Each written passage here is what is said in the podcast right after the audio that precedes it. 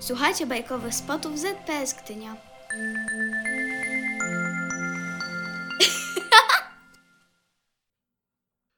Paluszek. Jakob i Wilhelm Grimm. Żył sobie kiedyś biedny chłop. Pewnego wieczoru, kiedy podsycał ogień na kominie, powiedział do żony, która siedziała przy kołowrotku i przędła. Jaka to szkoda, że nie mamy dzieci. U nas jest tak smutno i cicho, a u innych tak gwarno i wesoło.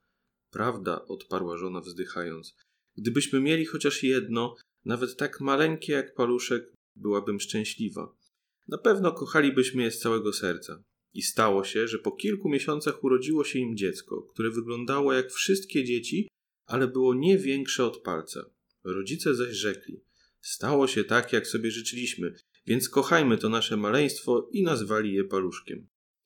Chociaż nie brakło mu jedzenia ani picia, dziecko nie rosło wcale i było ciągle tak małe, jak w chwili urodzenia. Paluszek był jednak mądrym i sprytnym dzieckiem i wszystko, do czego się tylko zabrał, udawało mu się znakomicie.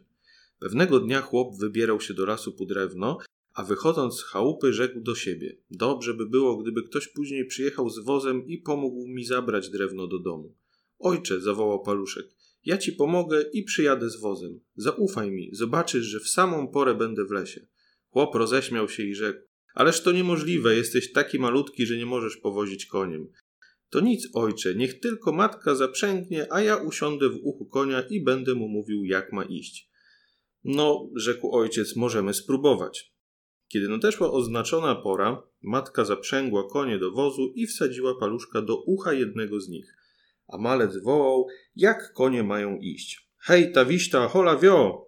Szło to bardzo składnie i wóz zajechał prostą drogą do lasu. W chwili, kiedy konie skręcały za róg, a malec zawołał hejta, hejta, przechodzili właśnie tamtędy dwaj nieznajomi i zdumieli się bardzo. Cóż to może znaczyć? rzekł jeden. Wóz jedzie, słychać głos woźnicy, a jego samego nie widać. To nieczysta sprawa, odparł drugi. Pójdźmy za wozem i zobaczymy, gdzie się zatrzyma. Ale wóz wjechał w głąb lasu prosto do miejsca, gdzie drwal rąbał drzewo. Kiedy paluszek ujrzał ojca, zawołał: Widzisz, ojcze, przyjechałem, teraz wyjmij mnie tylko z kryjówki. Ojciec ujął konia jedną ręką, drugą zaś wydobył mu z ucha paluszka, który wesoło skoczył zaraz na trawkę i usiadł na źdźble.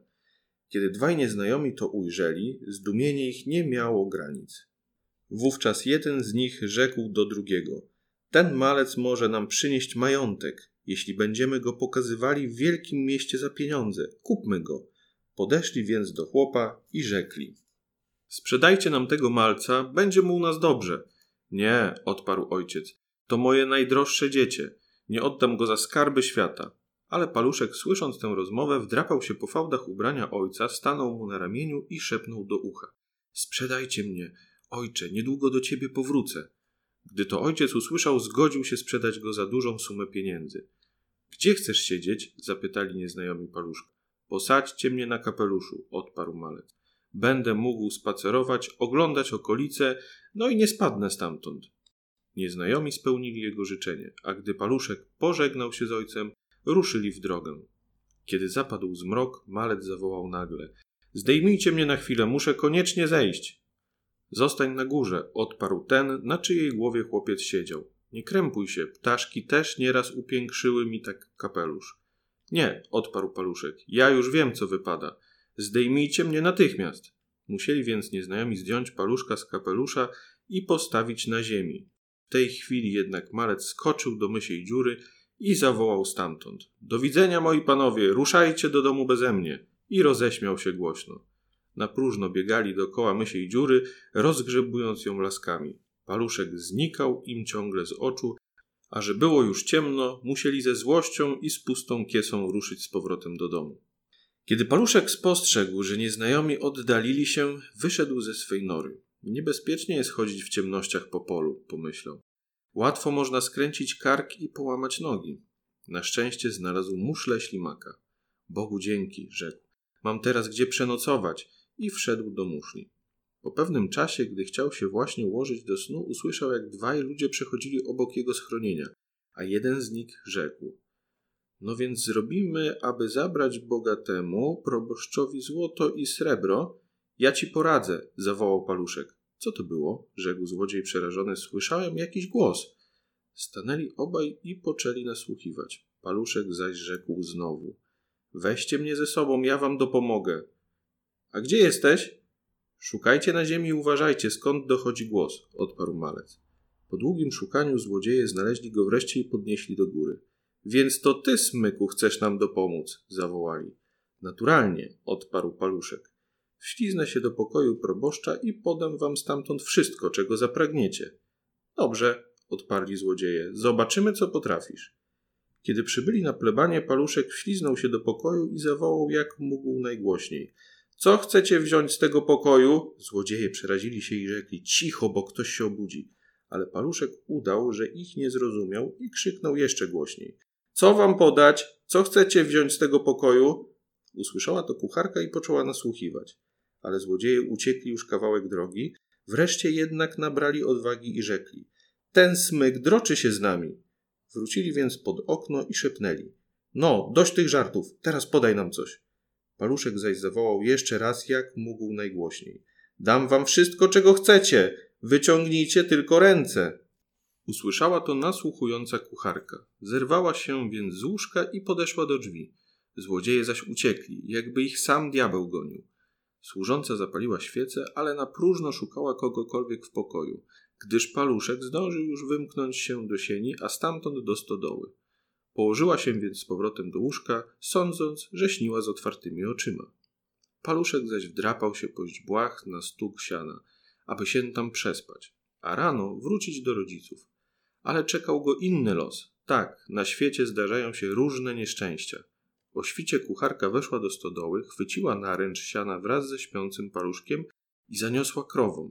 Paluszek spał tak mocno, że nie czuł nic i obudził się dopiero w pysku krowy, która żuła go razem z sianem. O Boże! zawołał. Jestem chyba w młynie! Ale wnet spostrzegł, gdzie się znajduje. Musiał dobrze uważać, aby się nie dostać między zęby i nie ulec zmiażdżeniu. Wreszcie znalazł się żywy i cały w żołądku. Zapomniano porobić okna w tej izdebce, pomyślał malec. Ani słońca tu nie ma, ani lampy. W ogóle nowe mieszkanie nie podobało mu się, a najgorsze było to, że przez drzwi wejściowe napływały coraz nowe ilości siana i paluszkowi było coraz ciaśniej. Zawołał więc w trwodze. Nie dawajcie mi więcej siana, nie dawajcie mi więcej siana. Służąca doiła właśnie krowę, a gdy usłyszała znowu ten głos, który słyszała już w nocy i znowu nikogo nie było widać, przeraziła się tak bardzo, że spadła ze stołka i rozlała mleko. W trwodze pobiegła do swego pana i zawołała: O Boże, księże proboszczu, krowa mówi. Oszalałaś, odparł proboszcz, ale poszedł do obory, aby sprawdzić słowa kucharki. Zaledwie jednak przestąpił próg obory, usłyszał głos. Nie dawajcie mi więcej siana, nie dawajcie mi więcej siana.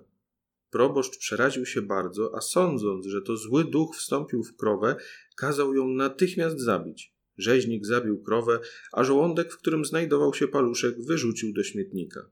Z wielkim trudem torował sobie nasz zuch drogę do wolności. Zaledwie jednak udało mu się wytknąć głowę, spotkało go nowe nieszczęście. Właśnie przebiegał tamtędy zgłodniały wilk i połknął za jednym zamachem żołądek wraz z paluszkiem. Ale malec nie stracił odwagi i zawołał. Drogi wilku, wiem o wyśmienicie zaopatrzonej spiżarni. Gdzie? zapytał wilk. W tym a tym domu. I opisał mu dokładnie dom swego ojca. Jeśli zakradniesz się tam przez ściek, znajdziesz pod dostatkiem ciasta, słoniny i kiełbasy. Wilk nie dał sobie tego dwa razy powtarzać. Zakradł się w nocy przez ściek do spiżarni i dosyta najadł się kiełbas i szynek.